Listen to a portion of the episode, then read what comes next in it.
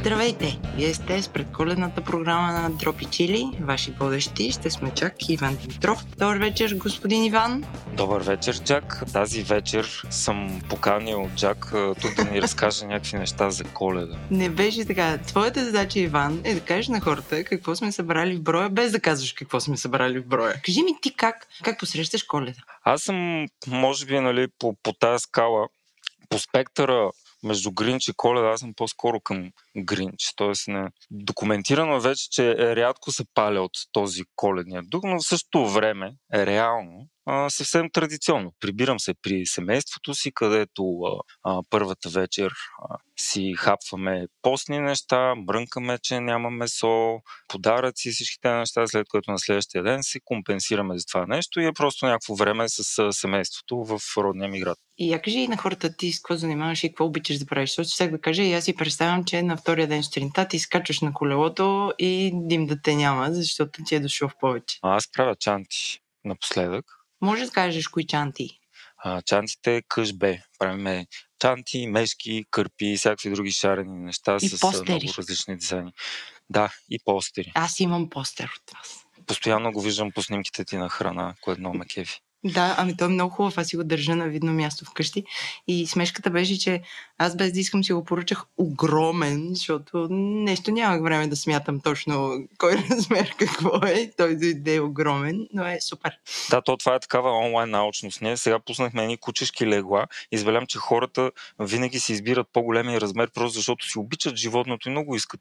И после се чудят нали, къде да сложат тези огромни матраци, които получават. Но иначе по коледната тема с храната и колелото, Мгм. Да, аз карам колело, като съм малко се накланям към по-дългите дистанции, така често прекарвам по 12 плюс часа на, на седалката. И най-якото на такъв вид каране е, че мога да ядеш безкрайно, защото особено ако се понапънеш повече, ти спокойно си опукваш едни 10 000 калории в, в един такъв ден, което пък ти дава карт бланш, горе-долу всичко, което видиш пред себе си, около себе си, в който е магазин и ресторант, просто да го изядеш без изобщо да те вълнува какво е, колко калории има, те никога няма, няма как да ти стигне. Тоест ти въобще нямаш проблем с баклавите, панетонетата и штолените. От тези трите, кое ти е любимо? А, Колумбото. Коломбата. Коломба ли беше? Това с Коломба. гълъба, дето Да, птицата. коломба е това. Но то това е, да, вече предполагам, при слушателите има доста запознати с тази дискусия, кое е панетоне, кое е коломба. И има, да, панетоне, не обичаш ли? Ами оказа, мислех, че обичам панетоне, ти ме прати да, да си купя панетоне, обаче после се оказа, че това всъщност било коломба.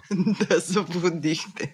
С баклавата какви сте отношенията? Ами аз обожавам Турция. Много често ходя там и, и изследвам разни видове баклава и вълнувам се. Може би не ми е най-най-топ любимото. Не обичам така, примерно, по-жилави кори, но, но цялостно никога не бих отказал. А и в София се намирам в квартала, който има изобилие от баклава, така че приятели сме. Добре, дай да кажем сега на хората през къде сме минали, за да, да съберем някаква по-различна коледа, която да не слушаме само за постните сърмички и пълнени чушки.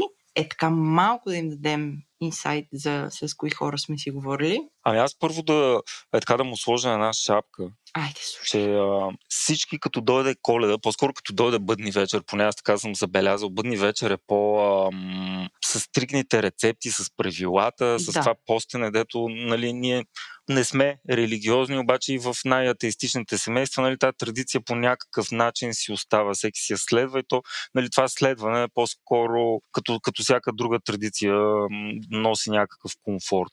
Аз абсолютно нищо не следвам на бъдни вечер, ям си както обикновено. Ама ти си ти. Да. Но. Но, Цялостно, а, да, това се случва. И, а, и то, по, от една страна, нали, това дава една познатост и в, във всички семейства, навсякъде вече то това се отишло, нали, да го наречем отишло си е в една посока, което всеки си е адаптирал нещо, някъде има изключения, а, някакви такива неща, обаче то пак е традиция. Просто всяка традиция, всяко едно семейство е различна, във всяка една държава е различна и за мен е този микс а, сега от а, рецепти и разговор е то, точно това, защото това не са альтернативите на коледа, нали? тук да правим а. Fusion Call, да развиваме рецептите, което също е много интересно. Нали? Мгм. Нашия приятел uh, Music for the Win всъщност имаше разговор в uh, Clubhouse точно за, за mm-hmm. адаптациите, за, за как го беше нарекал, не знам, точно за което на мен ми е много интересно, тези рецепти, които вече ги имаме, какво мога да направим повече с тях. Обаче тук по-скоро интересното е а, различните традиции, какво представляват а, mm-hmm. в едни нормални семейства или не само семейство в някои случаи. И в някои държави. Първоначалната ми идея беше да, да покажем по-скоро коледа и нова година, как, как я празнуват хората, защото, както ти каза, на, на бъдни вечер нямаше много на къде да шаваш там, нали? Ама всъщност се оказва, че има. Има, да. Така се оказа от нашите блиц интервюта с тези интересни хора. И така, първо бяхме при Веселин Юнаков и Тай Закон, които ни разказаха историята на панетонето и на Штолена. Като на мен най-интересно ми беше това, че в направата всяка година на панетонето в Италия има тенденции. Променят се рецептите и най-най-интересното беше какво се случва, когато някоя пекарна спечели конкурс, защото там има конкурси за най-добро панетоне. Какво се случва, когато някоя пекарна спечели този конкурс през годината? Защото това беше един от хайлайтите за мен. Нали, аз mm-hmm. няма да разкривам нищо, но искам да оставя едно очакване, защото на мен ми е остана това в сънищата. Слушайте внимателно за, за последните трендове в баклавата какво, какво се случва в баклавата. Визуализирайте О, да, си го. В баклавата. Тази баклава аз нощи я опитах. Може би в края може да ни разкажеш.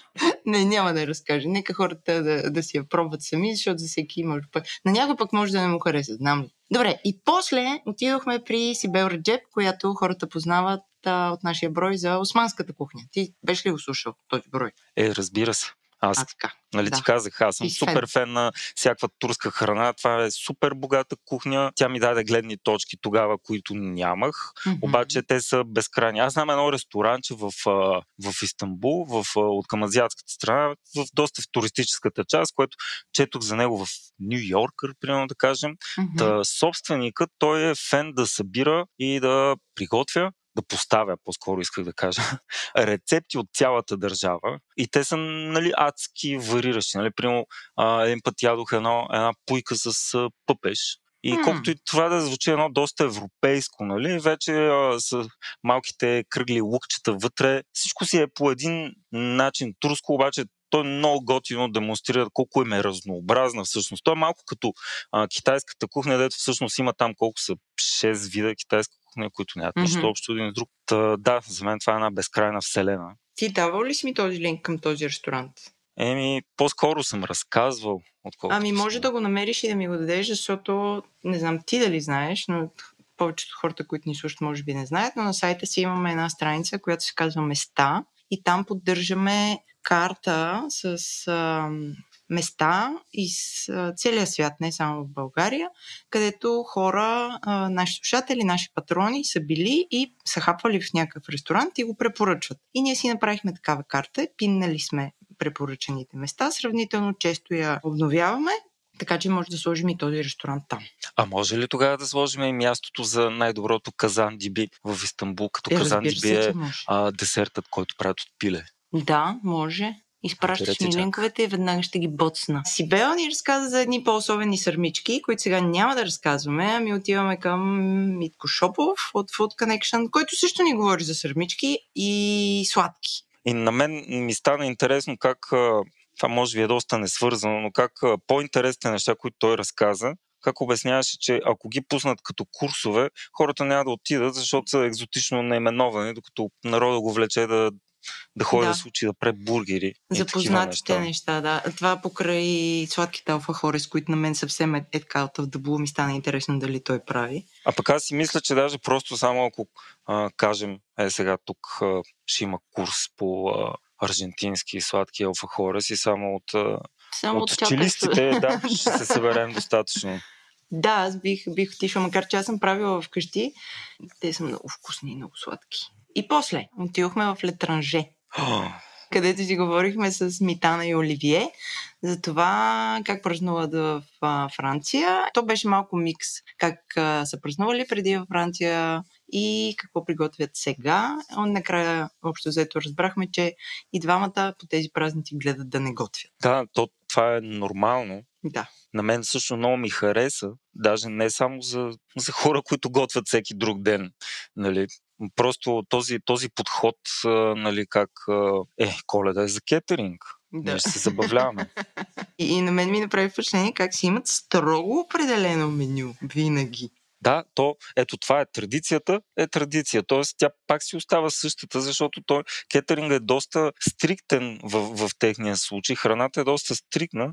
Да. Просто не са те хората, които се пържат в кухнята, защото а, те са хората, които се пържат в кухнята всеки друг ден за нас. Тук, между другото, искам просто, а, е така от сърцето ми идва да споделя за, за тяхната нещо, което аз бях виждал само в Пинтерес до тогава, гъбено капучино. То е толкова вкусно. Просто е така един обяд, защото те са буквално са на борени сантиметри от а, нашата работилница и на един обяд е така отиваме а, и, и ми го слагат това пред мен, аз почти се разплаках. А те всеки ден ли, ли го имат? Редовно не, ли им? Не, не, те, не. А, обедното меню е а, нали, три корс меню, да. което си правят нещо. Изобщо даже не ги питаш, аз им имам пълно mm-hmm. доверие. И просто оцелих тогава. Да. Може би вечер да го има, макар че супа вечер, не знам. Що пък не? Ще ги питаме. Винаги може супа. И след това се пренесохме в Берлин при Дени, която ни разказа как празнуват в Берлин, което беше много смешно, защото на нея въобще ни харесва там как празнуват. Но най-смешното беше как те на бъдни вечер хапват лекичко наденички картофи майонеза и заквасена сметана. Да, което като си представиш германците като цяло, може би наистина, нали, те са малко, имат малко по-други представи за леко и тежко. Той езика им е един такъв а, лек и гали ушите. Звънко е такова. Но аз бих опитал съвсем честно казвам, макар че нали, малко тя, тя не го харесва и то някак си така се позиционира в другата крайност, по-далечната, може би, от нас. Аз определено бих, бих опитал тази наистина традиционната германската а, коледна вечеря. Но аз всъщност бих опитал, искам да обиколя всяка коледа съм в различна държава да ям обикновената. Даже не искам на, на Оливие кетеринга специално измислено. Искам така в едно нормално семейство, това дето е направено с малко любов, малко досада, много семейни скандали. Да, а, да. Класическото традиционно, за да го видя къде какво е. Защото, а, да кажем, нали знаеш това как се казва това, дето от царевица се прави... Абе, както е направо, скачам към Румъния, където му казват Мамалига. да, се? сетих се, да. да, да, да, забравих как се казва в България. И където то, нали, това е едно от ястията, което в тази държава Румъния е някакво супер характерно, макар че то е едно доста простичко и скучно нещо само по себе си. И го бях ял по някакви заведения, все пак да им пробвам, нали. Тяхното ястие наистина хич не ми хареса, след което бях на гости при една приятелка и мама направи яката мамалига с малко масълце, малко сир, нищо особено, но с толкова много любов, че аз не мисля, че ще ям пак такова нещо, освен ако не скокна пак до Брашов. Качамак, бе. Качамак, да. Качамак. Ема мамалига. Така иначе аз си говоря сега за баш за мамалига. Ама да. качамак с пръшки е супер яко. Да, аз между другото така бях много консервативен за това ястие, но с времето се, се отварям. Защото всяко нещо направено с любов, аз искам да го ям. Точно така. Аз докато слушах и си говорих с Дени, се опитах да си представя тази салата с картофи, майонеза и заквасена сметана, защото аз имам нездрава любов към картофите. И понеже не ги ям, в момента в който си представя картофи или видя или на душа картофи, става много страшно. Много жестока вътрешна борба имам. Обаче след това си сложих е така, затворих очи и си представих от едната страна тая картофена салата, от другата страна една руска салата. Е... И си казах, не, не мога да се занимавам с тия картофи, майонези заквасени сметани. И така стигаме до последния ни разговор с Иван Гинев, щатния дизайнер на Империята Говори Интернет, където той разказа как приготвя руска салата. Ти, Иван, правиш ли руска салата? Руската салата е кралицата на празника това, това е един много вълнуващ сегмент. Аз рядко си позволявам търпението да правя толкова много неща на купчета. Да. А, то, то по-скоро е някакъв вид медитация, но, аз уважавам а, всеки човек, който прави руска салата, има моят пълен респект. Руската салата е адски важно, адски сплотяващо нещо и е супер як символ. И сега искам да ти, да ти споделя нещо, което ми се случи тази година. Mm-hmm. С а, една моя приятелка, с която често си а, общуваме на кулинарни теми. Даже преди две седмици събрахме да правим пикъл пай. Имаш приятелка, друга освен мен, с която си говориш за кулинария? Добре. Извинявай. Пикъл пай, както и да е. Продължавай. И докато правехме този пикъл пай, си говорихме за, за руска салата, разбира се. И аз знаеш какво открих?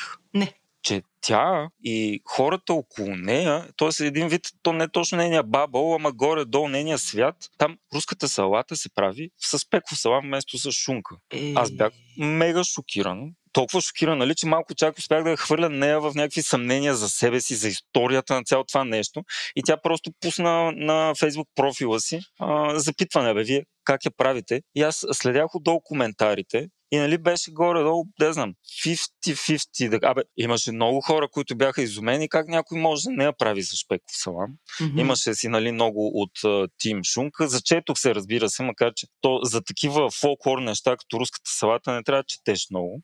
Да. А, но да, про, просто този, този бабъл брейк иска, исках да го споделя, защото се оказва, че много вероятно е да живеем в държава, където едно 30% от хората правят руската салата с шпеков салам. и Ами, ние да не го твърде, знаем. твърде е възможно. Според мен шунката е дошла по-късно като нещо по-луксозно.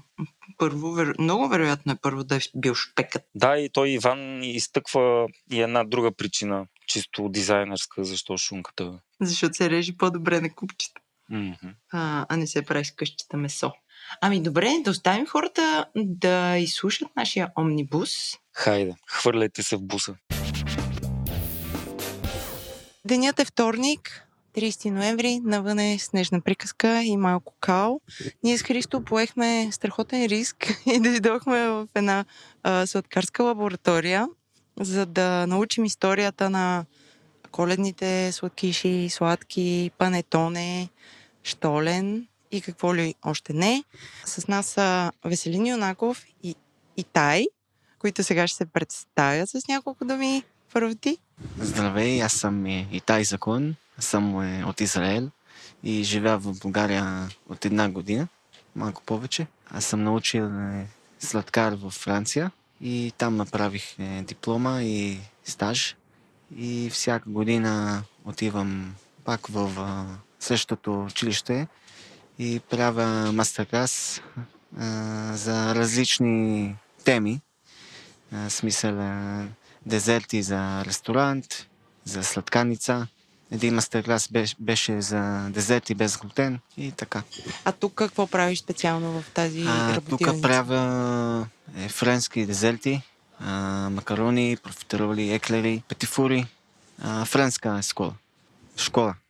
Ние, ние с Христо преди малко минахме през всичките лаборатории. Беше страшно интересно. По-натам може да ви разкажем. Веско, кажи няколко думи за теб. Ами аз в общи линии обичам сладкото, обичам живота и работя това, което ми доставя удоволствие и съм в сферата на кулинарията, гастрономията и така в общи линии ми е като хоби и работа. За тези, които не си спомнят, Веско беше с нас първи сезон, ако не се лъжа, и ни разказа много интересни неща за козунака Да, и, и как се прави, ни остави рецепта. Тогава. да. А днеска темата е е, коледни десерти. Точно така. Ти можеш ли да кажеш повече за коледните десерти в Португалия и, и там, където си бил? И, или кой ти е любимия коледен десерт, който правиш? В Португалия има един сладкиш, се казва Пао Дело. Се направи с много-много е, яйца. И това е нещо много популярно в, в Португалия, за, специално за коледа. Е, освен това, в а, Франция е, правят а, нещо като ло. Пънче. Дървено Ага, пънче. тези, които са много така Да, детайлно точно така. изрисувани. Да, Точно дървените така. пънчета са много популярни и се правят по това време, но не знаеме каква е символиката, не сме разбрали. За Франция специално. Ти знаеш ли защо правят? А... Да, значи аз четох, че това... Как да кажа на български?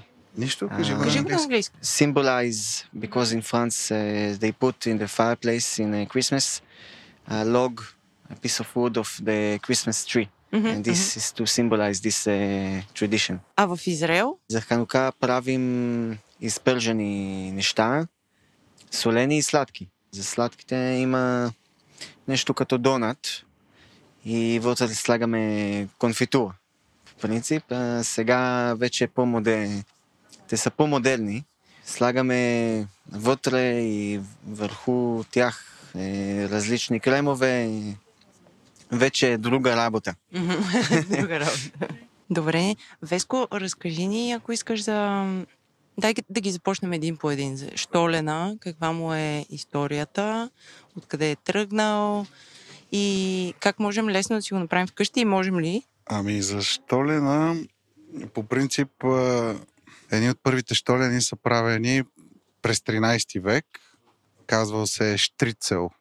На, наименованието му е било Штрицел. Той наподобява младенеца по вид в а, пелени. Затова, затова и с пудрата захар отгоре се напудри или се прави някаква заливка бяла. Това е символиката. По принцип, на времето са го правили с а, рапично олио или с, ряпа, с а, олио от ряпа, тъй като те са били католици не са имали възможност да ползват по време на коледните пости да ползват масло. Крайна сметка, един от папите е позволил да се ползва масло, но е трябвало да се плаща допълнителен данък за това. И данък е отивал, за да се построяват църкви. Римокатолическата църква е трябвало да разреши нали, на тогавашния крал да се ползва маслото. След като са почнали да търгуват с арабски африкански държави, са започнали да ползват и плодове, сушени плодове. Първоначалният сладък хляб се е правил само с а, брашно или овес и се е добавил а, мед. А, Впоследствие, когато са започнали да търгуват с арабските държави, са започнали да, да добавят и сушени плодове и така да обогатяват вкуса на самия штолен, който се е правил по време на постите. Нали? И всъщност това е много важен обреден хляб за... Той се среща не само в Германия, среща се и в други страни самия хляб а, хляб, както е панетонето в Италия. А, по същия начин, по време на Римската империя а, са правили сладък хляб и само богатите са можели да, да се възползват от този хляб, а, защото сушените плодове, меда са били скъпи продукти и ядките, нали, съответно. И в крайна сметка са, са добавили. С всяка измината епоха се преобразува този обреден хляб. Името панетоне идва от а, пан, от хляб. Тоне е един от първите хора, готвачи, които е приготвил, се е казвал Антонио. Панетоне, Тони, Наместили хляба на. Тони. Да, хляба на Тони, така се е превеждал панетонето. Пан фортето също е много популярен италиански десерт, а, който специално се прави в а, района на Сиена. Той какво представлява? Нещо като панетонето ли е? Ами те са сушени плодове и ядки основно. Пак е трябвало да бъде постно като продукт, защото едно време са се спазвали много, много традициите и когато се е постил, нали, постили са всички нации. Нали, Да. Панфортето е специфичен постен десерт, който в него няма добавена захар, а само сушени плодове и ядки. То прилича начин малко на штолена.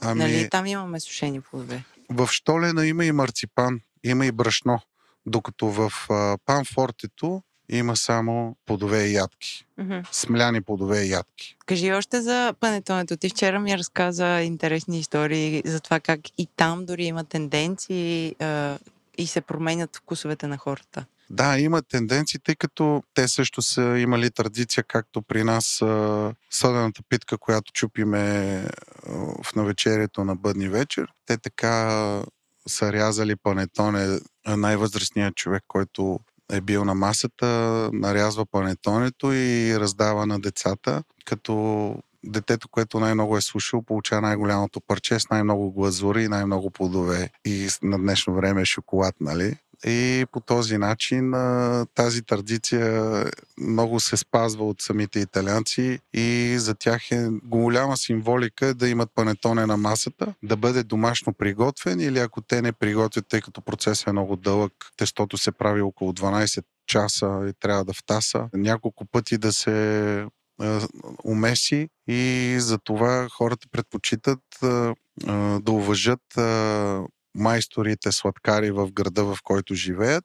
Обикновено се създават едни конкурси по градове, зони и райони, на които всички майстори, сладкари и пекари правят най-добрите си панетонета и всяка година тенденциите както в модата на дрехите, на, на, на всичко останало, така има и тенденции в храната. Панетонето, например, на миналата година едно от популярните панетонета беше с шамфастък. Тази година е с круши и шоколад. Даже един от майстор-пекарите в Флоренция, Джузепе, той тази година е направил с а, ванилов крем и кайси пълнеш. Панетонето е, е много популярно в, в района на Милано. И всъщност там се създава и най-големия конкурс за панетоне. От цяла Италия има определени дати, в които се провежда този конкурс и всички майстор-пекари правят този обреден хляб и, и когато се спечели тази награда за най-добро панетоне в Италия, след това имаш години наред опашка пред сладкарницата и това ти осигурява доста работа през годините. А като казваш конкурс, значи гледат за някакви определени качества на, на това панетоне. Да. Кои са те, че ми е интересно? Знаеш ли ги? цвета на панетонето, тъй като е много важно от кой район на Италия са яйцата, плодовете, които ще подбереш, тъй като когато са много захаросани плодовете в панетонето, спират ферментацията и съответно панетонето не може да ти стане пухкаво и така удължено и нали, да, Високо. да, да, да придобие тази хубава пухкава консистенция, която наистина като ядеш да ти достави удоволствие. Плодовете са важни, самото тесто, брашното съответно от кора на Италия, дали е твърда пшеница или е малко по, по-различно самото тесто, тъй като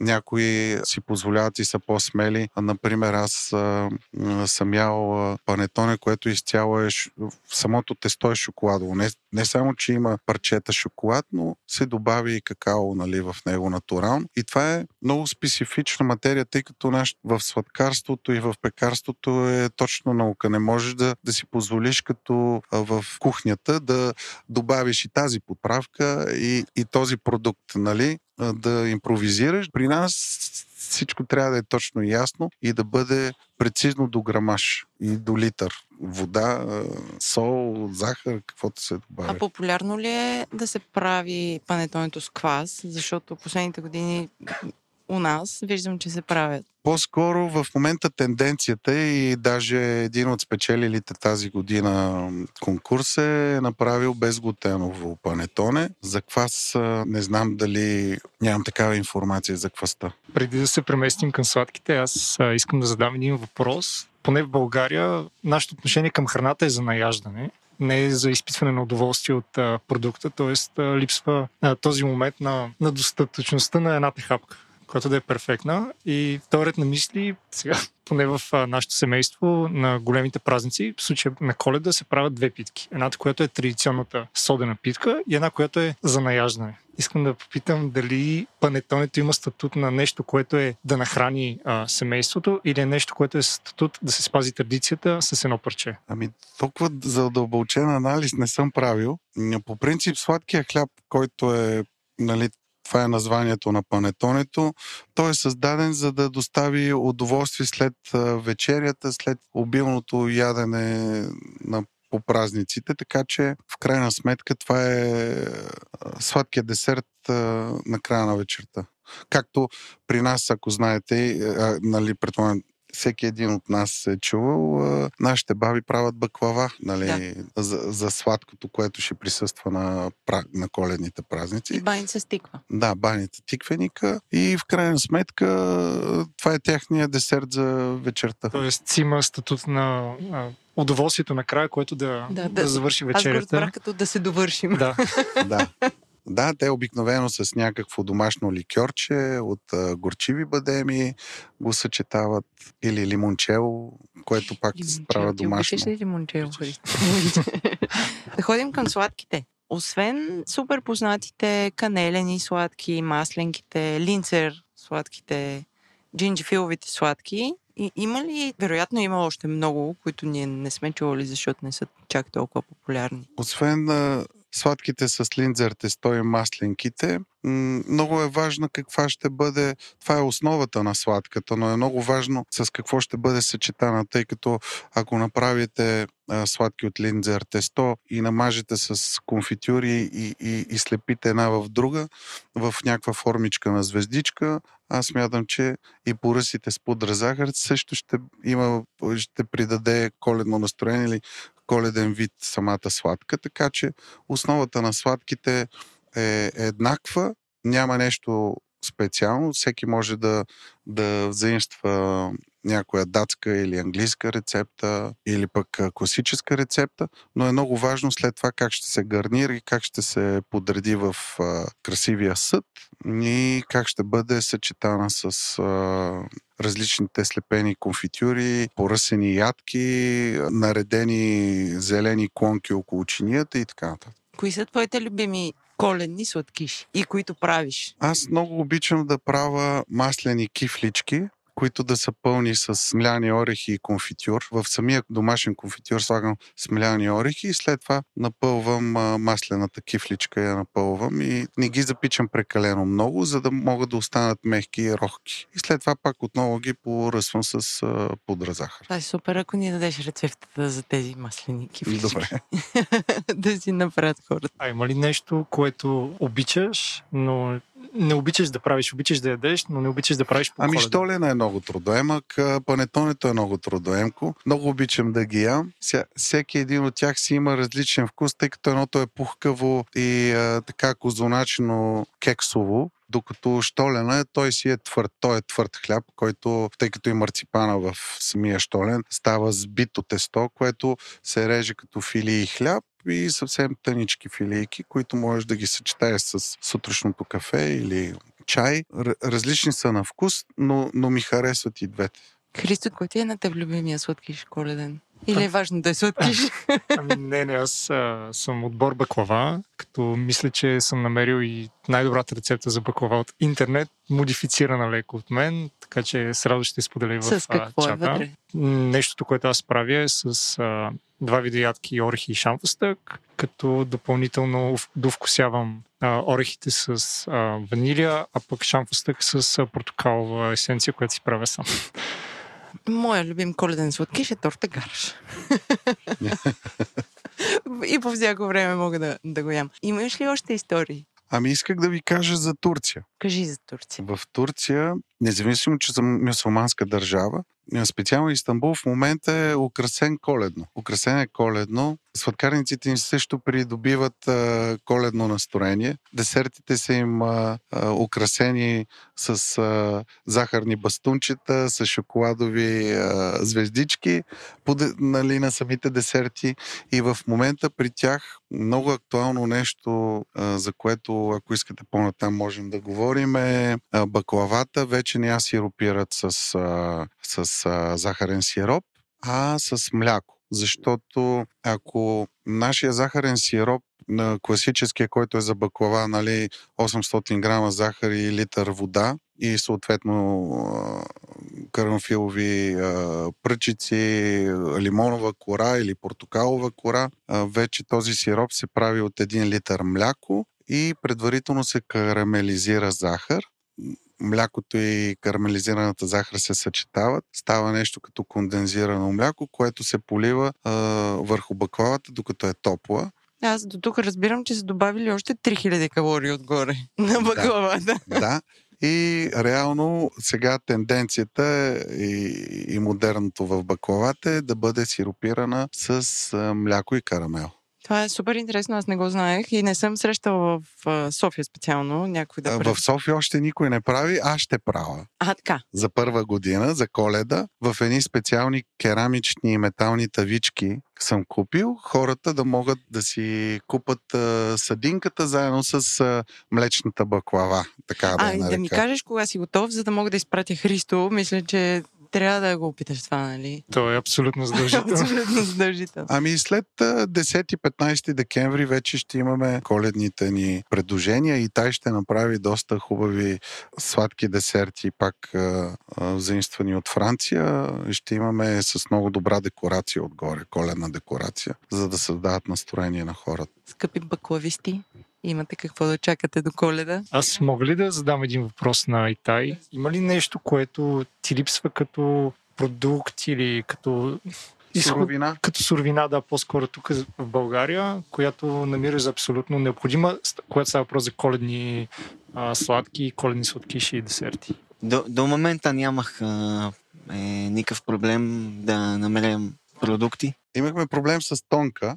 Той, той употребява една, една подправка тонка, която а, наподобява боб, Боб, да. като, като форма на боб, само че вътре той я настъргва в десертите и а, а, има няколко аромата. Кажи на какво мерише тонка. Нещо като комбинация на канела, ваниля.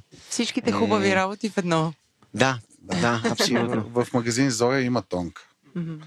И той много го ползва за десертите. Какво друго ползваш за десертите, което го търсихме дълго време? А, дъвката май. Да, сиропна дъвка за макарони. А, сироп на дъвка. Направихме. Аз понеже знам, че Веско пътува много и си представям и тай казва, трябва ми ето такава подправка и Веско просто тръгва и, и ги намира всичко. Ами, ние бяхме на едно изложение в Лион преди месец с него. Той ме запозна с негови колеги от Франция. Вечеряхме в ресторантите, в които работят. Мгм. А, съжалявам, че аз не им помня името на това момче, в което вечеряхме. шеф е Кристоф Толуп. Мгм. Кристоф Толуп. А, бяхме в сладкарницата на Е, Себастиан. Себастиан Бое. На Себастиан Боле. Това е феноменален сладкар. Той е скулптор за мене. Не защото са му прекалено красиви десертите като, като вид, а защото така подредени и така съчетани вкусове, толкова детайлно изпипани десерти не съм виждал през живота ми. Така подредени като в аптека. Това е единствения сладкар, който има в самопозволили ли в Токио да направи сладкарница. Той е много добър сладкар и шоколадиер. Десертите са му много скъпи, но са изключителни. Всички знаменитости по цял свят, ако имат рождени дни или имат някакви поводи, специално от него поръчват тези неща. И аз имах възможността, тъй като той е родом от Лион, е направил сладкарница в Лион и ние успяхме да я посетим и да накупиме страхотно, страхотни неща. А, даже ние се вдъхновихме един от десертите му, тъй като знаете, че френските макарони от време на време, т.е. не от време на време, ами френски макарон не е десерт, който може да издържи дълго време на, на витрината или ако си купим за вкъщи, той около един-два дни е вкусен, на третия ден вече е изсъхнал или не, не става за ядене. И Себастиан Боле, когато му остават макарони, той ги шоколатира. Тоест, той ги тунква в шоколад. А, съответно, като ги запечати в шоколада и направи коричка, не позволява те да дехидратират и да изсъхват. И всъщност от шоколада се увлажняват и когато го ядете, той, той Той става... малко се разтапя. Да, той, той се е увлажнил, вътре белтъка се е увлажнил и е станал супер мек и много вкусен. И това съчетание на макарон, примерно както и тай направи макарон с паста от кестени. И след като го тунквахме в шоколад, искам да ви кажа, че стана съвърш... съвършен десерт. И ние това го заимствахме и да знаете, че имаме шоколадови макарони, които вътре са с страхотни пълнежи. Леле, ние сега стоим пред едни много привлекателни еклери и ви оставяме. Чао! Пред коледния омнибус ни доведе на гости при Сибел, която познавате от а, броя за османската кухня. Здрасти, Сибел! Привет на всички! И с нас е и Еленко Еленков. Аз съм съпровождащ за морална подкрепа и за техническата перфектност на записа. Ти си ко-водещ сега. Добре. Без тебе нямаше да може да реализираме този. Благодарим ти, Еленко. Кажи си, Бел, вашето семейство, когато си била малка, как се е празнувала коледа, нова година, какво си спомняш и после отиваме към наши дни. Добре, Джак, може би първо да кажеш, това не е най-правилният въпрос да зададеш. Помниш ли си детството и какво беше? Защото това беше доста отдавна. Абе, аз знам, че го помниш. Сега това са подробности. По време, когато не се празнуваше коледа, всъщност mm-hmm. всички празнувахме нова година в тези времена на, на тъмния комунистически режим. Шегата на, на страна. Тогава всъщност ние семейно се събирахме в каварна, където бяха нали, баба ми и дядо ми там по-възрастните в семейството. И беше едно голямо готвене за тях, за мен е едно голямо плюскане. И рецептата, с която най-много помня всъщност новата година е така наречената ювка. Нали, това е рецептата на баба ми. Не знам дали това ястие го има някъде другаде или по друг начин се казва, нямам никаква идея. Това е, представете си, точени кори ръчно, които после са изпечени или как се казва на такава класическа печка, въг, да, въглища и там, дърва и въглища. А, а корите са, предполагам, нещо много просто с правилни пропорции, примерно вода, брашно, без някакви набухватели. Еми, със сигурност е в тези времена. Сол. Какви, да, сол, какви набухватели да има. И те се изпичат нали, отгоре на, на самата печка и отделно, дядо му тогава имаха много кокошки, патици, всякакви други малки животни в двора една патица, която се колеше специално за нова година и тя се вари и после в този бульон се накисват тези кори. Знам, че може би малко странно ви звучи, но в Турция също има един такъв много известен бюрек, казва се субюрек, нали, воден бюрек, където пак корите се къпят само, че във вряла вода. Този, който сервират тук в Бейзаде, примерно, сладкарницата, доближава ли се до това? Аз съм ял в Истанбул, там виждаше ни големи тъфи, които направо натежали от баница и бюрек. Близък ли е? Не знам, ява ли си? Ами, близък е от гледна точка на техника, но някакси аз а, имам чисто, може би, субективното мнение, че в България няма турски ресторант или турска сладкарница, каквото и да е, нали, турско, което да може да докарва онзи вкус. Не знам, някакси според мен не се получават като техника. Да, нали, като технологии, може би и продуктите идват от Турция, ма вкуса някакси не е същ. Добре, топим ювката в бульончето и да. после... Слагам, топим ювката в бульончето, слагаме така, тя се, обилно се мокри. А не се ли късат тези Еми не, не се късат. А, след това се слага в някаква такава голяма тава и отгоре това варено патешко, просто на къщета с сол, черен пипер, се слага върху ювката. И до него, което без това нещо ювката е абсолютно невъзможно, се слага сок от кисело зеле. Да. А как до него? Тоест се пие в чаша или да. не се накисва това и в... Не, пие се в чаша. И, и тази патка я печем. Не, не я печем, тя е варена патка. А, тя е сварена, да, ти да, каза, че тя е сварена патка, просто е вкусена отгоре. Да. Според мен беше само с сол и черен пипер, може би да финов лист. А ти сега правиш ли я тази рецепт? Не, никога не съм я правила, но мама, майка ми я правеше.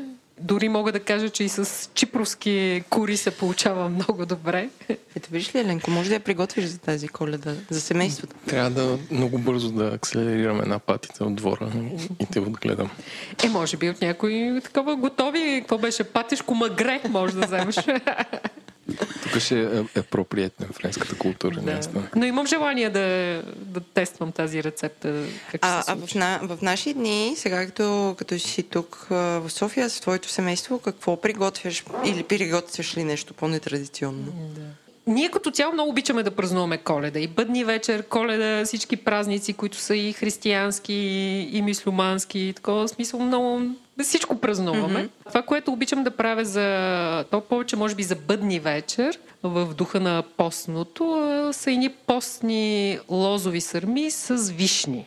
Откъде взимаш вишни? И ми има замразени вишни. А, са замразени, става да, добре. Да, пък и те са изчистени като цяло, са без костилки, е много по-лесно. Какво друго има, освен вишните в тези сърмички? Ами, в тези сърмички има, нали, ориз, ясно. Има ядки, има такова кедрови ядки, и такова ситно френско грозде, май се казваше, нали? това черното да. маничкото и френско грозде и някакви подправки. Те, те са сладки, знаеш. Ами не са, защото ти добавяш и сок от нар. И, и този елемент с киселината, някак си ориза, не знам дали сте тествали ориз с кисело, но много добре върви. Еленко, тествал ли си ориз? Ти си шефа на ориза? Не, при нас правя ризото с лимон и става Но чак за нар не съм стигал. Тази рецепта ми звучи като да можеш да я направиш. Да направим специален за начинаещи ризота джи. може, може. Не, аз мен ме е срам. Аз бях обещала на Джак, ще направя от тези сърми, но Добре ти се получи. не успях. с тази заявка. Не успях. Добре, кажи сега как правим тези сърмички. Какво му правим на ориза, какво правим на плодовете и ядките? Ами то е класическа като сърма, нали, която всички знаем как се прави, само че без месо, нали? Без Приеми, че не знаем. Приеми. аз, аз Добре. не си не знам, никога не съм Не, правила. още повече постни според мен са по-трудни, защото а, нали, откъде идва мазното, кафорис. Защото това според мен е доста важно като детайл да се хване. Добре, значи сега за пропорции, може би ще напиша в чата точната рецепта. Не, ще изпратиш рецептата, за да може ние да й сложим дизайн и да я обнародваме. Добре. Ами, по принцип аз имам една така чашка, която ми е за ориз около 200 грама. То, с този ориз, нали, ситно накълцам лук, ама много ситно, в смисъл такова на, на ципа, както се казва. Леко, нали, се умекотява ориза, а, това, солта с- а, и лука. Лука се умекотява с солта, обърках се, не обратното солта да се умекотява с лука. Добавя се ориза, след което се добавят ядките. Малко по-дълго време седи с ядките, за да могат да пуснат мазнината си. А, аз ги правя само с зехтин, смисъл, нали, без, mm-hmm. без олио, само зехтин. И след това се овкусява. Като цяло оригиналната рецепта пише, че се добавя канела. Аз бях чекнала каква е оригиналната рецепта, която се оказа много стара рецепта от Османския двор. Но там сладникави елемент е по-силен, защото добавят и канела и захар. А кедровите ядки запичаме ли ги малко преди да ги Не, пъхнем? не, не, не ги запичаме. Не ги запичаме. И със същата чашка, с която е ориза, нали, добавям половина от тая чашка с вода най-края. И вишните, които ако са замръзени, трябва наистина много добре да се изцедят после, за да не станат много воднисти и такова, кашкави. А, и завиваме сърмите. Най-добрият вариант по принцип в турската кухня сърмичките се завиват дълги и тесни, а, което е някаква такава техника. А в какво? Лозови? Лозови. Лозови, с- да, лозов лист. Да. Сега бях гледала някъде, че се, може да се прави и с пресни, нали, такива лозови сърми, а, лозови листа, но не знам това в този период дали едва е сега няма откъде да, се няма откъде. Замразим пак. Но лозови листа има в бутик Ливади, както би казал Еленко, в Буркан. Буркан. Да. И се увиват така, слагат се в тенджерка, самата вода, която се долива в тенджерата, не трябва да минава нивото на самите сърмички. И за около половин час просто ориза трябва да, да набъбне, нали, защото то всичко друго е някакси сготвено. Но тук най-пипкаво ми звучи свиването на сърмичките. Така е. Но има и специални уреди такива за... Да, и аз съм чувала, че има някакви машинки за засвиване на сърмички. Много смешно ми звучи. Да. Добре, а нещо с месо приготвяш ли за не за бъдни вечер, за коледа, нова година? Ами нещо специално с месо, Не. мисля, че не. Като цяло аз обичам да готвя много неща и специално в този период, нали, зимния, с а, ядки, нали, с сушени плодове, защото е много по-вкусно става месото. И това може да го правиш само зимата, нали, сега Да. лятото няма как да стане. А, и сега точно за нова година не, но в този период правя една такава манджа, всъщност, която е с агнешки къщета, бадеми, сушени кайси. Дори бях правила на една вечеря на Бакус, такава. Казва се мутанджана. Ти май ни беше дала рецепта Да, за бях това дала предния път. Да. да. Трябва да направим проучване. Много зимно е това ястие, обаче Да. смисъл. Да направим проучване колко от нашите рецепти, които сме събирали от хора, са готвени от а, слушателите. Трябва да направим сайт, където да доказваш приготвянето с снимков материал. Специално за твоите баници в тенджера знам, че супер много хора се е правили. Включително и Сериозно? аз. Ето, аз сега с ризотото ще рецепт. Ти избухнеш с ризото. Добре, я кажи за това ризото. А, Може да има хора, които искат да ядат ризото. Много е добро това ризото. Не, че, да. не, че съм го яла, може би само един-два пъти, но много добро. Трябва да направим такава ризото найт и да, и да се запише и, и така. Защото Добре, сега... ще направим. Да, а, Ще, ти, ще завърнем твоята рубрика всъщност. Хиляди хора питат за нея. за традиционно българско ризото. Но ако мога да се включа, ризотото е много трудно за правене. Така че ако отделите специален епизод за ризото, според мен много ще се слуша. Трябва да е омнибус. Ризотото по света е у нас. Да, може. Пак, пак, да, пак да направим омнибус. Е, ма то ризото е само като е италианско с това, дето го бъркаш и... Е, да, да, да. Защото пилява турския, не е така. Не става. Ами, на, а, добре, си бе очевидно ще я викнем и за ризотото да се изкаже. Супер сме, имаме още една рецепта за интересни сърмички. Благодаря, че ме поканихте. Благодарим, че и ти ни покани на гости. Хайде до после.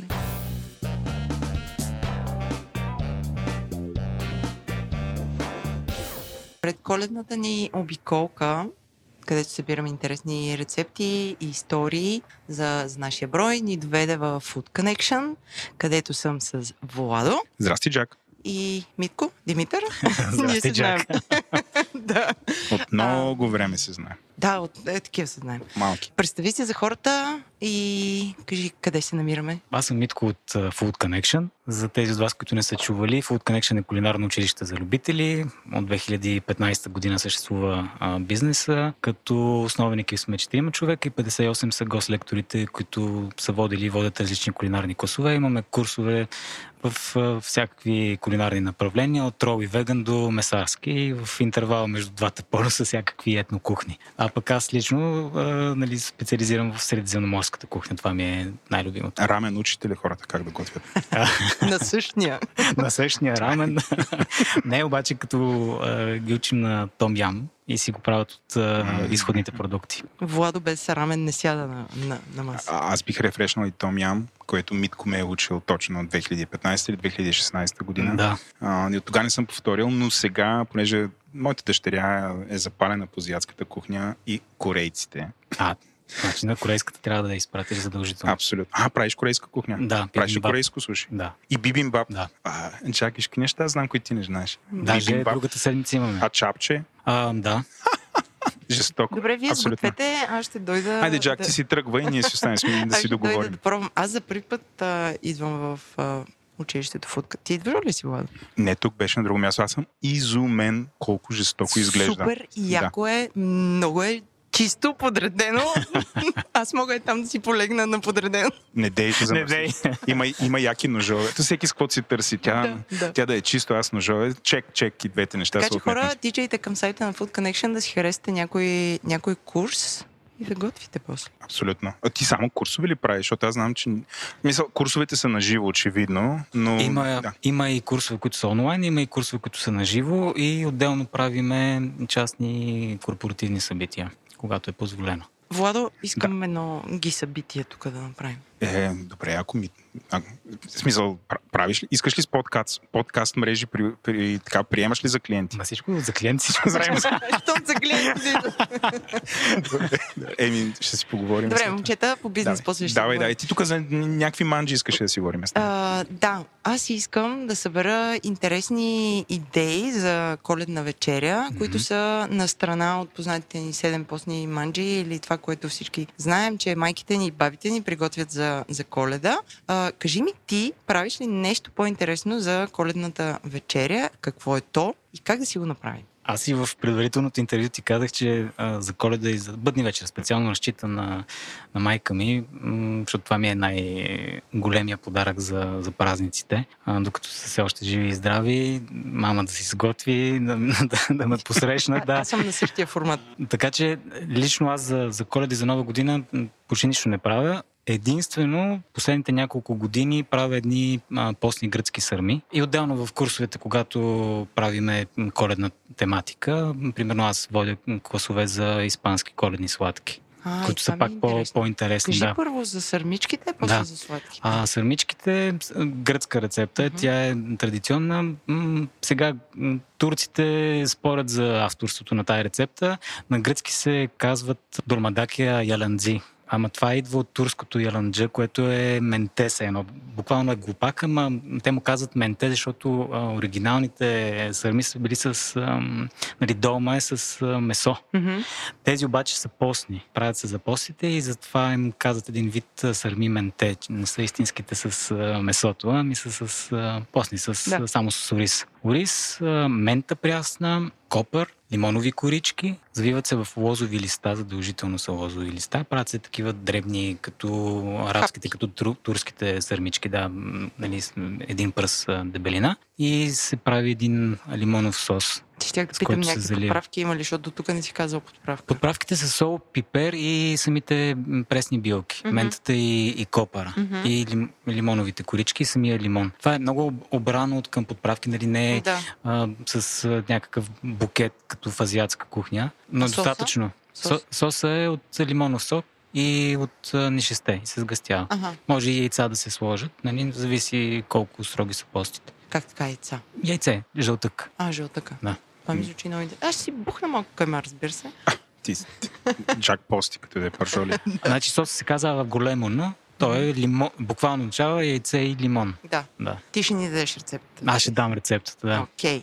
Дай сега за сладките. Сладките, ти знаеш, че аз съм живял в Испания и в Испания то, много интересно там, че всеки регион, в зависимост от това къде се намира, дали е покрай морето или във вътрешността на полуострова си, има специфични ястия за, за коледа. Мгм. А, и те варират от а, свинско нали, традиционно до морски дарове. А, това, което обаче м- в цяла Испания е м- така характерно за, за коледните празници и коледно-новогодишните празници са турон, който се прави автентичната рецепта от а, бадеми и захар. Нали? Малко прилича на марципана като концепция. И другото са полворонес, които са а, сладки, коледни, маслени сладки. Правят се с мас, свинска мас. Това е автентичната рецепта. Мгм. Те са интересни, буквално означава нещо, което като го отхапеш и ти става на прах в, а, в устата. Да. Те се разпадат. Да, нали. да. Там идва и името. Тези сладки от коя част на Испания са?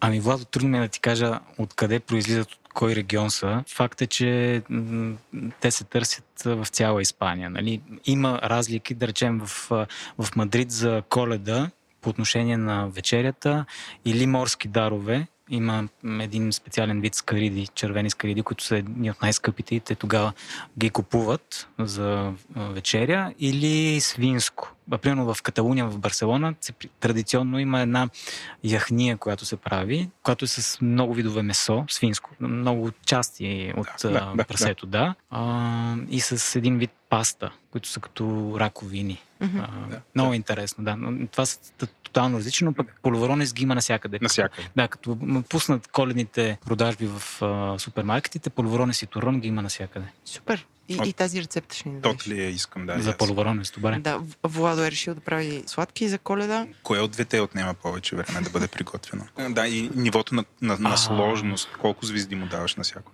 Е, вероятно сладките са по-лесни, защото бе. сърмичките са пипкава работа. Така ли? Сърмичките са пипкава работа. Да, не са трудни, но, но е пипкава работа. Нали, ако ги завиваш, особено ако си играеш да ги завиваш както трябва, нали, да са... Трябва да се... Буквално стегнати. една супена лъжица е количеството на ориза, което се слага и, Ага. и трябват много хубави лозови е, листа. От Много арабските магазини около женския пазар каже, ще са да попитам най-хубави. откъде. Да. Да. А какъв ориз за тях да вземем? Арборио, като за ризото. Това откъде се взима? Но от всеки супермаркет. Но трябва да е арборио. да. Арборио. Ами Аз това препоръчвам. Ар- Арборио е сега едно типа ориз или това е бранд? Това е сорта, okay. то е с едри зърна и няма да се развари като друг тип ориз, примерно, ако е, вземат някакъв перлен ориз хората, е възможно да се развари. А, така ще стане хубав ориза. Да, ориза с, с оризовар ли го правиш? Което Не, не, ти не, едва не, ли не. да. На тиган Да, се на прави. тиган. На, на тиган се прави. След това в тенджера, след като се навият сърмичките, се слагат в тенджера, захупват се с чиния, вода. Общо взето м- техниката е същата като сърмите, които се А, правят аз може би изпреварих да започнах да питам такива детайли. Аз сега си мисля, че очевидно никога в живота си не си правил ризото. Със сигурност не съм. Вчера гледах Да, Еленко как аз ми готви човек, ризото. който не обича риз, ризото и всякакви оризови, знам как се прави, защото съм го готвила. Окей. Значи ризотото си е един вид фитнес. да. Там 20 минути бъркане, нон-стоп не ти мърдат. Нали? Това е, Да, да, да. Ние, това е готвенето новия фитнес. И аз така мислех, обаче има обратен ефект. А, Ще има, има голямо значение при мен какво готви. Ти правиш ли, сега съжалявам, ако не се казва така, алфа хорес сладките? Алфа Хорес? Не, не ги правя. Обяснете за незнаещия какви Да, са тези кажи, сладки. Да, какво е това? са алфа-хорес Точно сладки? така. Аз Алфахорес ги знам от една приятелка аржентинка. И м, той е голям спор за това откъде идват Алфахорес. Аржентинците казват, че това са аржентински сладки бисквитки. Мгм. А, чилийците казват, че са чилийски. Да. Испанците мислят по въпроса? Испанците казват, че те са дошли от Испания, защото Моля думата те се. Алфахорес е с арабски происход и всичко, което е от арабски происход, нали, е наследство от маврите, които 700 години са били, а, са владели полуостров. Така че идва от маврите, но апгрейда, който правят аржентинците, е варианта, който е познат в цял свят. Според мен е нали, за авторството на това, което изниква в съзнанието като алфахор, са аржентинците. Мгм. Значи Да. да кажем на, на Владо, това Аз не мога да са... си го представя, но не- някой ми го разкаже така поетично. Това са все едно две маслени сладки, слепени, така. но помежду им има крем дулсе делече. Дулсе делече знаеш ли какво е? Да, да. Добре, Наистина, ето това знам. е. Така. Ти защо, Митко, не правиш? И отгоре може да има кувертюра от шоколад, Да. примерно, от кокос. Може да нататък. досложиш калория. М, Така. Примерно Да, да, да. нотела с лъжицата да, Да. размажа. Мгм. Ти защо не правиш такива сладки? Значи на мен сладкото като цяло не ми е интересно да знаеш там предисторията, обаче не знам, нямам отговор на този въпрос. Значи Пульверо не съм пускал, ама Алфа Хорес не съм. Просто според мен тук са по-малко познати Алфа Хорес. Да, не са чак толкова Да. популярни. И наблюденията ми са, че все още хората са по-консервативни в избора си на курсове. Мгм. Нали, ако кажеш а, а, бъргари, ако кажеш а, пица, паста, веднага. Да. Веднага. Обаче ако сложа Алфа. Хорес, да. Си Ме- ме- да, между другото, имали сме... Не, ето, сега се сетих, но това преди години с ам, един от лекторите, който е аржентинец, сме правили Ал- Алфа Хорес. Но тогава дойдоха изключително само хора, които наистина бяха доста запознати с аржентинската кухня. Супер, чакам твоите рецепти за сърмички и за сладките, Да. за да може хората, ако ги харесат, да си ги направят за коледа. Само за полуворонес, понеже рецептата може да се изпълни с масло, истинската и това, което аз препоръчвам е с мас, за да има този ефект на разпадане, дали да стане на прах буквално. Има в, ли а, значение дали е свинска или патешка маса? Свинска. Да, с патешка може да стане много добре. Ня, няма значение дали свинска или патешка. Патешка е перфектно. Нали, ако някой има притеснения заради аромат на, на Да, свинската, да. нали, патешката е супер. Аз само да кажа, че като правя шоу рамен, използвам трябва да има мас малко и аз използвам само единствено патешка мас, защото много добре се разтапя. Което не знам, може би и свинската се разтапя, но някакси, понеже ми е по-финна и Да, изчезва и по-бързо. Там ам, аромата, нали, при свинската може да има такава натрапчива, да, да. специфична миризма, която Друго не всеки няма. Да. Да, въпреки че като се направи на, на сладки, не би... Не се усеща. да. Аз бих казала, че не се усеща. Сега, ако е много, много кофти... е, Ако сме много прекалили кофти три мас, пръста да, мас. Да, не, ако не, да. в някакво село и някакъв байчо ти е продал мас, тя може и да не е чак толкова пречистена добре. Може, е, по-скоро, знаеш ли, може да бъде по-кофти маса, ако е от а, тези свине фермите, Мгм. а, заради хормоните и антибиотици и такива неща. Те, Само щастливи прасета. да, само щастливи. А между другото, маста, нали, свинското месо в, е, в Испания, то е вкоренено в тяхната култура. Нали. Това е най-консумираното червено месо в, в Испания и не е обословено само от предпочитанията им, вкусовите. Нали. Това е и исторически обословено, защото м, 1492 година Колумб открива Америка. В същата година Испания изтласква окончателно маврите от полуострова и започва реконкистата, т.е. процеса на обратното християнизиране на, на полуострова. Изгонват ма- маврите, изгонват евреите и на признак а, свой чужд е било дали ядеш свинско. Значи, ако ядеш свинско и пиеш вино, си свой. Ако не ядеш Наши хора. не пиеш, да. Прасенце форева. Супер! Много ти благодаря за всичко, което ни разказа. До скоро. До скоро. До скоро. И весели празници. Вече сме в а, супер вкусното място Летранже, където ще си говорим с Митана и Оливие за това какво по-нетрадиционно приготвяте за коледа в семейството как, и как посрещате коледа обикновено. Значи бъдни вечер обикновено при нас е първата част нали, на, на коледа, дето се украсим за първи път вечерта. Да. Нали, цялото семейство и даже и с приятели обикновено. И обикновено толкова много хора стават, че не приготвим абсолютно нищо, освен аперитив. който означава нали, да се отворят бутийките Да. и да се поръчва на някаква кетеринг фирма, някакви хапки, и даже и основното, и е абсолютно всичко. Аз имам всъщност разделени родители и затова мога да говоря за два начина, за два начина за, за коледа. Едната при майка ми беше всяка втора година, защото е една година при баща ми, една година при майка ми.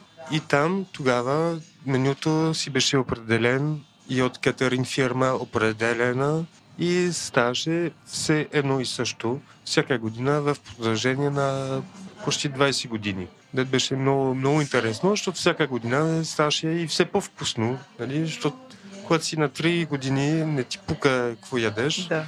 Ама докато растеш, растеш и почваш да разбереш, нали, че всъщност това си е доста вкусно. И обикновено флагра, нали, оглуена пътешки дороб, сьомга, пушена, имаше и консуме, винаги консуме, ама когато бяхме деца, нямахме право да, да ядем явно от е, тая уж супа, ама си беше повече от супа. Когато я пробвах, беше повече от супа. Просто е някаква вода, да има вкус, ама стотици вкусове. Да. Много интересно. И след това, естествено, имаше малко сирена. Не, стридите не са при майка ми. Да. стридите са при баща ми. Тана се опитва да се включи с 3D. Не, не. Стридите и охлювите са при баща ми. Пак от е, нали, пазара, ама и за десерт пънчето. Пънчето, е, кореното пънче. Ага, по- с който с шоколад отгоре. Така. Не задължително, Не. може и сладоледено, Мгм. и може и по всякакъв начин. И това е за нас, децата тогава, беше, да, вау, постижението, защото чакаш сладкото, защото преди това са си говорили за, за политика, за абсолютно всичко, да те дразни най-много и все пак очакваш подаръци.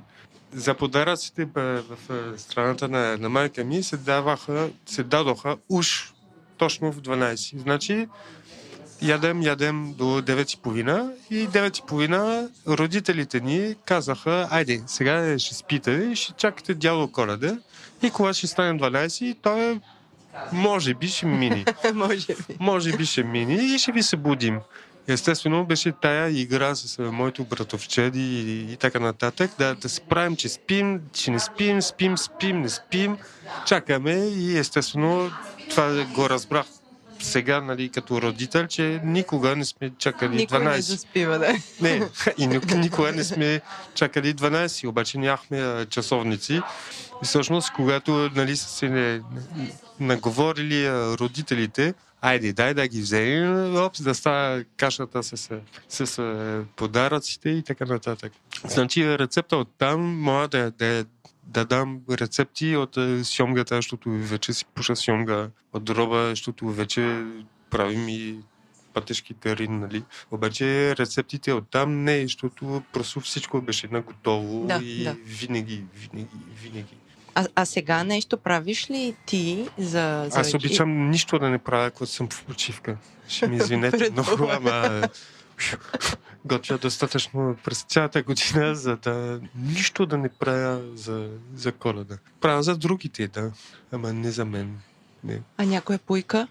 Значи за пуйката от страната на баща ми, там баба ми беше жива и си беше толкова земна, че да, и тя обичаше нали, да готви за много хора и, и просто се отдаваше на това. И естествено пуйка, защото във Франция пуйка си яде. Да. Това е. Значи баща ми носеше стриди от пазара. След това баба ми беше болна, обаче ядеше по 12 15 20, обаче беше болна. Обаче много ги обожаваше. Те са лековити стридите. Еми, да, да, да. За ослабване, да. За ослабване. Пуйка и стриди е много интересно. Кажи как приготвяхте пуйката? Бабата, значи, я пуйката, е, майка ми, е, не майка ми, баба ми я приготвяше с, а, с кестени. Това е традиционното френско колено ястие. Мгм. Значи пълнена с а, кестени, не знам как ги правеше, не знам как. Обаче аз помня само една година, когато го е направи. И аз само гледам на соса и на кестени. И ям кестени с сос и пуйка с сос и сос и всъщност хляб с сос. И всичко това и се видяхме с баща ми в 3 часа сутринта, точно до камината и бяхме повърнали, ама не знам колко пъти, защото всъщност това не беше сос, ама беше мазнотията от пуйката. Ага.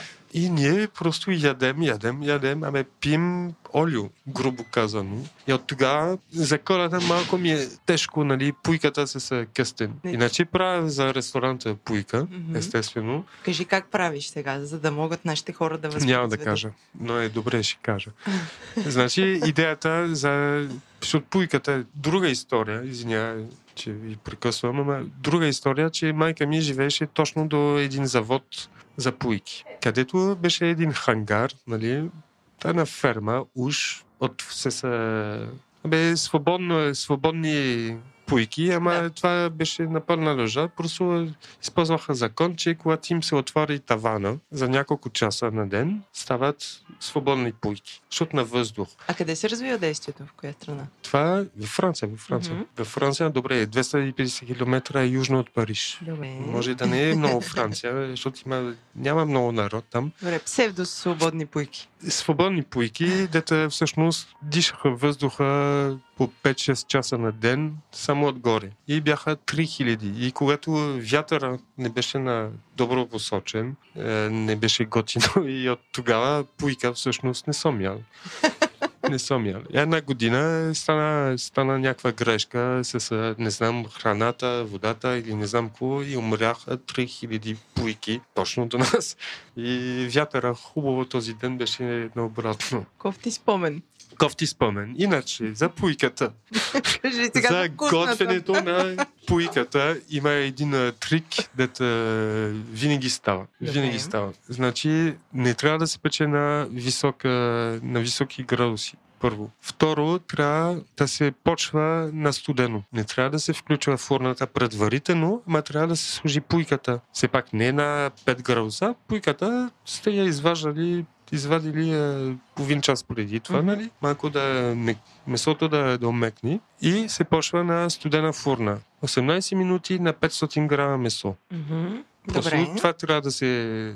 И си смятаме. И се смятате и на 160 градуса. Зависи от фурната, естествено. Да. На 160. Просто на, на слаба фурна, не на много висока. Друг трик е да се служи нещо между е, кожата и е, месото за гърдите. Да, к- какво нещо? Масло? Еми да, мазнотия. окей, Трябва добре. все пак нещо мазно да не става сухо. Да, да. Лично в ресторант слагам един смес от бекон, масло, лук, след това поправки, нали, джинджер. Абе, кой Добре, каквото добре. иска. И след това пак вътре също още нещо, е, за да храни, нали, мгм. парата. И така става перфектно. А слагаме ли отгоре фолио Не, или си не, я печем гола така? Само гола.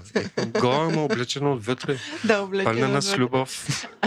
А, а плънка, каква може да сложим или вече си фантазираме? Плънка. За плънката. Да. Ми просто трябва да е мазно, Да. миризливо и вкусно. И това е. И овкусено. Овкусено. Подправки. Поправки, обаче аз лично не слягам сол, защото солта маха водата от Да, да, месото и обикновено тези пуйки, да можем да намираме по базарите, вече са наблъснати с, с а, сол и точно за да могат да издържат малко по- повече време и така нататък. Добре. Просто си е заводско. Пуйката, ако не, не я вземете от, е, от селото, си е заводен продукт и полуфабрикат от А до Я. Даже да е цяла и така нататък. Според мен. А, добре, а можеш ли да кажеш... А, а, сега Ще ти- се опитвам. Да. А, малко си стиснат на рецепти, усещам аз. Не, не, грам не. Грам не. Да кажеш за терина и флаграто, че ми стана А, интересно. за това, е, това Митана ще говори. Аз- Митана? Тя вече е спеца. Айде Митана да каже за, за терина. Да, терена аз го правя в нашето семейство, но ние не го ядем просто защото за 20 години са минали тонове през а, ръцете ни. и Нищо. Предпочитаме, да. Но рецептата, която тя е най-най-класическата рецепта от Ларус, сме я взели. Мгм. А, когато вземете дроба, първо много е важно да имате самия дроб да е хубав, качествен, по-голям, светъл.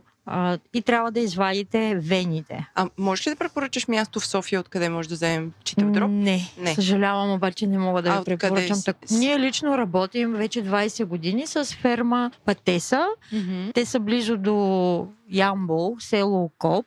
Техните продукти могат да се намерят в метро. Мгм. Но, честно казано, за нас винаги ние при дроба има различна категория качество. Да. И ние винаги си вземаме качество А. А, Никога не правим компромис с това. На метро, честно казано, не мога да гарантирам колко е, но да кажем, че е някакъв добър компромис. Добре. Почти във всички случаи е замразен. Ние Мгм. работим с охладен, но тук най-често бихте могли да го намерите замразен. Това, което мога да посъветвам слушателите ви, първо да го накиснат в прясно мляко и така да се размрази, да се отпусне в прясно мляко обилно. Мгм. След което подсушават го и то като се отвори, той патишкият дроб, така да са две едно голямо парче, едно малко по-малко парче Мгм. и трябва да се извадят вени, вените. Да. Те са кръвоносните съдове Мгм. да се почисти. Овкусява се сол, черен пипер и индийско орехче. Като тук пропорциите са на 1 кг дроб се слага 6 грама черен пипер млян и 13 грама сол. Мгм. И вече индийското орехче го настъргвате с отгоре, обилно го мариновате, след което се стопява около 30-40 грама патишка мас, може една идея повече, Мгм. с 3-4 лъжици арманяк или някакъв друг хубав алкохол. Мгм. Бренди, може да е хубаво бренди или коняк. Или... Да. Ние, ние го правим тук с арманяк. Мгм. Трябва да имате съд, въпросния терин. Дали ще е керамичен, дали ще е от стъкло, като за кекш. Да. Слага се дроба и хубаво се натиска, kada няма въздух между стените на съда. Натиска се добре. Излива се разтопената маса с арманяка отгоре и се пече на водна баня 20-23 минути. Айде да кажем, ние го харесваме, когато е по-розов, да е много изпечен. Мгм. Вади се и е хубаво да престои в хладилника поне 2-3 дена. Да. След което вече да се консумира на филийки с козуначен хляб, с а, някакъв друг коледен хляб, някакво сладко, кой както предпочита. Това много ми харесва. Ти ще ни дадеш рецепта за това, нали? Ами, тя рецептата ето това е. 6 грама сол, 13 грама пипер. Това е. Е как? Оли... Оливие А, каза, че лъжеш. Не е вярно. 12 сол, 12 сол в началото. Да, извинявай. Да, 12 сол на 6 пипер. Така беше в началото. Така беше в началото. Ето. Оливие дойде и веднага му обърка. Да. Супер! Ние ще си направим тази рецепта като за нашите слушатели, за да могат и те да експериментират. Супер ще! Благодарим ви много за рецептата, а Моля. пък вие елате да хапнете в летранжей.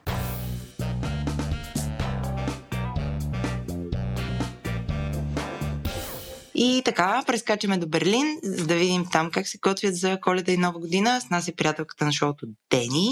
Здрасти, Дени. Представи си с няколко думи. Ами, аз съм Дени, живея в Берлин вече 12 или 13 години и всъщност сега по време на майчеството си се направих моят блог Pick Eater's Diary, в който започнах да пиша първо за детска храна и в последствие всъщност съзнах, че няма защо да се ограничавам, при положение, че готвя супер много за всички. И така, и от тогава се появявам в онлайн пространството. Ти си го поддържаш блога и сега. Ами сега е малко в пауза, тъй като който ме следва в Инстаграм знае голямата ми драма, че сме в ремонт от а, почти 6 месеца, т.е. 5 вече и нямаме дом и съответно нямам как да готвя. Т.е. готвя някакви малки неща, но живеем с свекърва ми или в майка ми, редуваме ги. Няма как да се отдам на блога в момента точно. И я кажи как празнувате вие коледа и нова година. И дали го празнувате в Берлин или се прибирате? Ами, това е ам, добър въпрос. Значи аз за 13 години съм се прибирала в а, България два пъти само. И обикновено празнуваме винаги а, коледните празници с немското семейство в Германия. Понякога също идва и българското, обаче интересното е, че дори и моето семейство да е тук, немската традиция винаги наделява и ядем предимно немските неща и правим всичко по немския начин, а, на който аз всъщност не съм чак толкова голям фен. А, но да, немските традиции са много твърди тук. Добре, какво приготвяте за коледа? Я разкажи. Ами първо трябва да започна с бъдни вечер, защото това ми беше най-големия шок. Значи ние на бъдни вечер българите ядем постно. Да. Аз не съм религиозна, обаче аз ям постно, защото така се прави. Това е традицията. Пристигам аз първата година и ми се сервира вурст. И аз гледам и ама аз не мога да ям вурст. Ама това как? Да ще пропадна в ада, нещо ще се случи. Нищо, че не вярвам в него. И всъщност на а, бъдни вечер германците казват, че ядат леки неща, за да се подготвят за обилната храна, която ще последва. И всъщност а, най-многото германци, мисля, че нещо от сорта на 36% от всички германци на бъдни вече приготвят картофена салата и вурчета. Леки вурчета. Ми, те са леки, те са като, като кремвирчета. И а, картофената салата е с майонеза. В смисъл, аз не виждам нищо леко в цялата история. Mm-hmm. Но това е най-традиционното нещо и ние го ядем абсолютно всяка година на коледа това нещо. Като картофената салата на мен ми е много вкусна, но вършетата ги пропускам. Как се прави картофената салата, я кажи? Ами тя всъщност не ми е издала свекърва ми точно как я прави, но реално аз се виждам, има а, майонеза, мисля, че слага малко заквасена сметана, слага винаги малко а, от течността от киселите краставички и също нарязва кисели краставички, картофи и яйце. И това нещо е салатата, но тя си има някакви нейни пропорции, наистина салатата много вкусна се получава, обаче в крайна сметка е просто картофена салата. В смисъл, нищо особено. И между другото, аз като нося от нашите български храни, mm-hmm. ги опитват, но не ги ядат. Защото не си яде това нещо на пътни вечер. Тоест, пречупили са те от всякъде. Ами аз, между другото, вече започнах да си нося моя порция, си ям нещо си там въгъла самичка и те да си ядат каквото си искат и това е това е моят начин. И между другото, така почнаха да се раждат и при мен някакви по-интересни рецепти, защото аз много често нямам продуктите, които българите имат. Примерно, аз нямам кисело зеле и не всеки път намирам. Често в българските магазини е скупено, ако отида твърде късно. Често нямам сушени чушки за чушки с боб. Mm-hmm. И затова започнах да заменям примерно с кимчи, защото кимчи мога лесно да, да си ферментирам да. сама. А, или някакви други такива альтернативи. Но гледам аз наистина някакси не знам защо, но гледам да спазвам традицията и на бъдни вечер аз ям постно, за разлика от останалите. А на коледа в Германия ядат, а, поне в моето семейство, но повечето хора всъщност ядат а, гъска, която първо се запържва, ама супер добре. След това се слага в фурната, а от а, мазнината на запръшката се прави грейви сос. И това се яде с а, картофени кнедли и с червено зеле, сготвено с карамфил, черен пипер. Мисля, че това бяха подправките.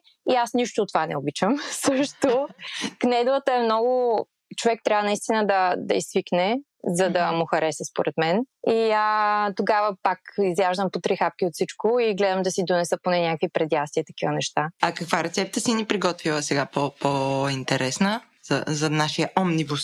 Ами, а, една рецепта, която се роди точно тази нужда да занеса нещо или да имам а, ястие, само че да не правя 7, 10, 15 колкото и да е там ястия, защото все пак само аз си го ям. И всъщност се замислих, че на бъдни вечер, примерно, може да се направи едно ястие, което е супер яко и няма нужда да... И то пак е нечетно, защото е едно. А, но не е нужно да има 100 милиона традиционни неща. И всъщност изпеках една тиква, а, която сготвих с... А, към нея също направих киноа с а, булгур.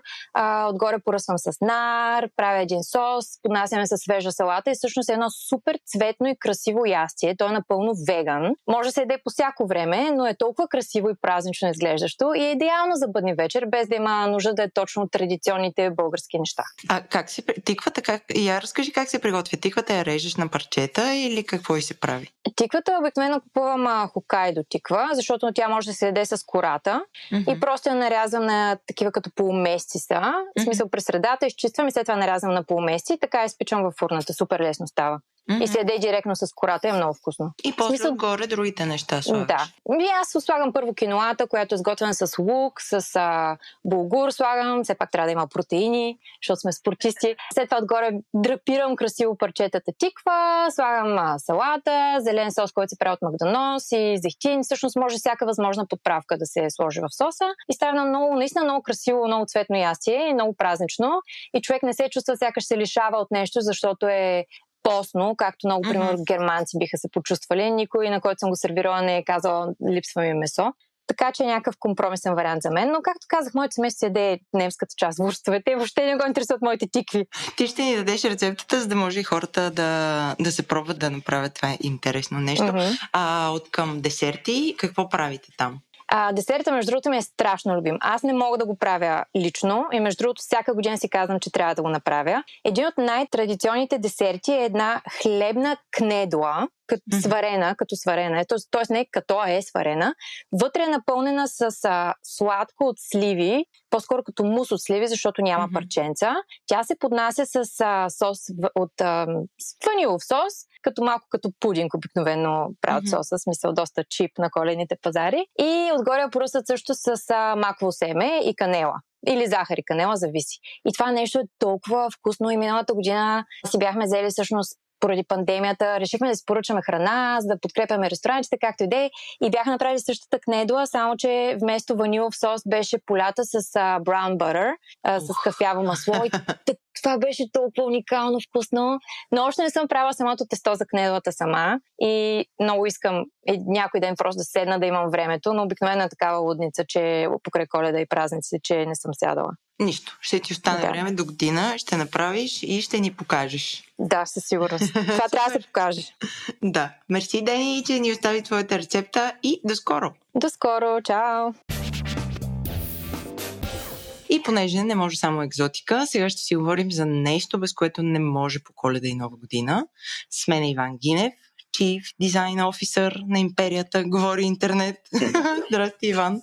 Здрасти. Готов ли си да разкажеш тънкостите на руската салата? Да, аз може би първо ще разкажа дебелостите, защото съм фен на традиционните храни в България. Руската салата е задължително присъства на всеки голям български празник в домашна обстановка, като това не е нещо от сега. Това е много стара традиция и не знам дали си спомняш още 80-те години, като имаше кулинарни магазини а, преди да дойде капитализма. В кулинарните магазини едно от нещата беше руската салата. Там може да се купи. Да, да. И тя си имаше един такъв много хубав вкус, който сега трудно може да докараш, защото продуктите са различни вече. Добре, ти си супер голям фен на руската салата. Аз те знам от а, 100 години. Как се зароди тази любов между вас? Искам да знам. Ами не знам, според мен е хубаво ядене, защото смесва много различни вкусове. В него има сладки картофи и моркови, в същото време има нали, солени и кисели неща, като краставички и, и там примерно майонезата, mm-hmm. така че дава едно такова цялостно изживяване, като ядеш богато. За, разбирам, че ти я приготвяш вкъщи, когато наближат тези празници. Да, тя се приготвя доста лесно. Mm-hmm. Ти слагаш ли нещо от теб, нещо по-екзотично добавяш ли или ти съвсем традиционно? Ако съм настроен така по-екзотично, си правя само майонезата. Uh, и вече, нали, когато правим майонезата, добавяме вътре примерно повече горчица или повече лимон, сок. И uh, така също се става по-интересно на вкус, ако се сложи черен пипер. Защото традиционно mm. вътре не се слага черен пипер. Добре, я кажи сега за хората, които никога не са чували за руска салата. как се прави руска салата? Добре, значи основното е, че нещата се правят на око. В нея няма никакви точно количества и целта е да слагаш неща и да бъркаш, докато ти хареса как изглежда. Нали, че руската салата има един такъв характерен, богат, бял цвят.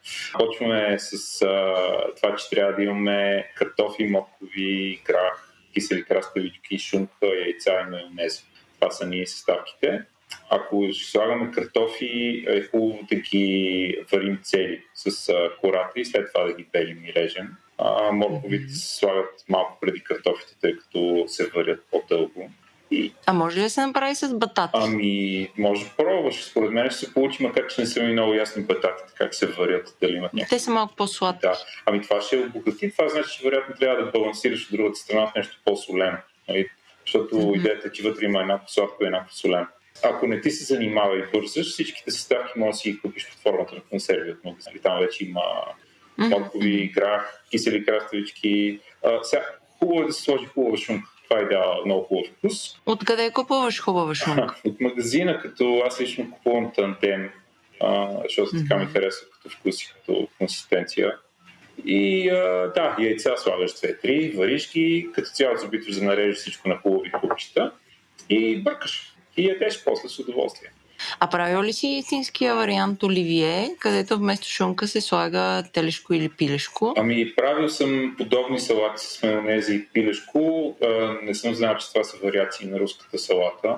Като цяло, майонезата и месото си отиват, нали? Това са основните съставки вътре и mm-hmm. картофите. И каквото и да добавиш, ще се получи някакъв вид салата, която ще е вкусна. Няма как да не се получи. А, шунката е по-хубаво, защото нали, стои повече, е по-лесно се реже на купчета, докато месото е малко по-сложно и не стои толкова вече като салата ми става, като ядене, нали, mm-hmm. като слагаш на ленти. Примерно. А, а иначе, примерно, майка ми я прави с слага кускус варен вместо картофи и добавя царевица. Щях да питам, не си ли се изкушавал да сложиш царевица? Шал съм се, разбира се, но тогава си става друга салата. Според мен царевицата няма място в тази класическата руска оливие салат. М, А знаеш ли, че последните години покрай кето манията има и кето вариант на руската салата, където вместо картофи слагат а, карфиол. Абсолютно си го представям и би трябвало да стане доста хубаво на вкус. А майонезата кето ли е? Ми, да, мазняч. Що да не е? Ами не знам, защото може да зависи с каква мазнина. Не, не ми е ясно това, но да, може да пробваш реално. Хубавото е, че, че това е не такава салата, в която имаш големи парчета от едно нещо, които трябва да се станат по определен начин спрямо другите неща, ами може да смесваш всякакви неща. И винаги да е вкусно заради майонезата. Правиш ли нещо друго за ти специално? Приготвиш ли за тази трапеза? Или как, как протича при вас тези празници? Ти ли готвиш основно или както аз, например, отивам при семейството и там се готви, аз само ям? Ами, обикновено се разбираш с хората, с които ще празнуваш предварително. Почваш, нали, един, два, три месеца по-рано, почвате да се да всъщнете да се на... Да, си спомням една нова година, която празнувахме заедно, помниш? Помня. Какво... Колко се лет Сумните ти обаче имаше 120 мейла организационни. Това е задължителна част от това такова, като предястие, да се разбере кой какво ще прави. Да, обикновено работи с предварителен план. Всеки прави по нещо. А ти нещо друго приготвил ли си? Ами, последната нова година експериментирах с еклери. Ага. Се оказа, че всъщност изобщо не са толкова сложни за правене и а, са вкусни много, особено като са пресни. С какво ги напълниш? Традиционен френски крем или? С, а, мисля, че ги правих с ванилов крем, направих си а, яйчен. А, яйчен крем правих, точно така, яйчен крем. Да. И добавих там ванилия, захар, такива неща и се получи много хубав бял крем. И отгоре сложих малко разтопен шоколад. А за тази година какво си планирал за суфрата? Още не съм мислил, тази година ще празнуваме в екзотичен хотел на Свети Влас, така че Е, ще разчитам на готвача на заведението да се... гмурнал си се all inclusive, според мен. Не знам какво ще бъде, а, но се надявам да е яко. Супер, много ти благодаря за тази рецепта. Ти сам ще и направиш дизайн. Да, ще, ще измисля, като я направя, ще снимам руската салата и ще добавя рецептата, да. Супер. Благодаря. Мерси много, хайде. Чао, чао. Хоп, връщаме се отново с господин Иван. Надявам се да ви е било интересно, да сте събрали идеи, които да може да приложите за тази коледа. Ако някой от рецептите ви е харесала, ще можете да я намерите на нашия сайт в страницата с рецепти, където вече имаме доста рецепти. И може да ни пишете на мейла info.drop-chili.com Може да ни намерите и всички социалки в Инстаграм. Бъбриви сме, поддържаме контакт с хората. Иван, ти какво ще кажеш на хората? А най-якият начин да, да подкрепите този подкаст, а и не само този, а цялото семейство да се случва, ако отидете на drop-chili.com, там вдясно има един бутон, който е с цвят възпалена сьомга. Пише Become a Patron. И това е бутона за Patreon, където можете да се включите с някакъв малък или голям плеч, с който ще подкрепяте всеки месец, може само подкаста, може цялата мрежа. И най-якото е, че ще получите достъп до а, невероятния Discord сервер, където има канал Drop и Chili, където всичките тези неща тук, които ги чувате в това кратко време, се случват денонощно. Така е, верно е денонощно. Супер си, Иван. Много ти благодаря, че беше ко-водещ заедно с мен. Ще те поканя пак. О, много се радвам. И аз ти благодаря а, за това, че научих за баклавата и млякото. Ще те водя да хапнеш. Yes. Хайде хора, весела коледа и до скоро! Весели празници!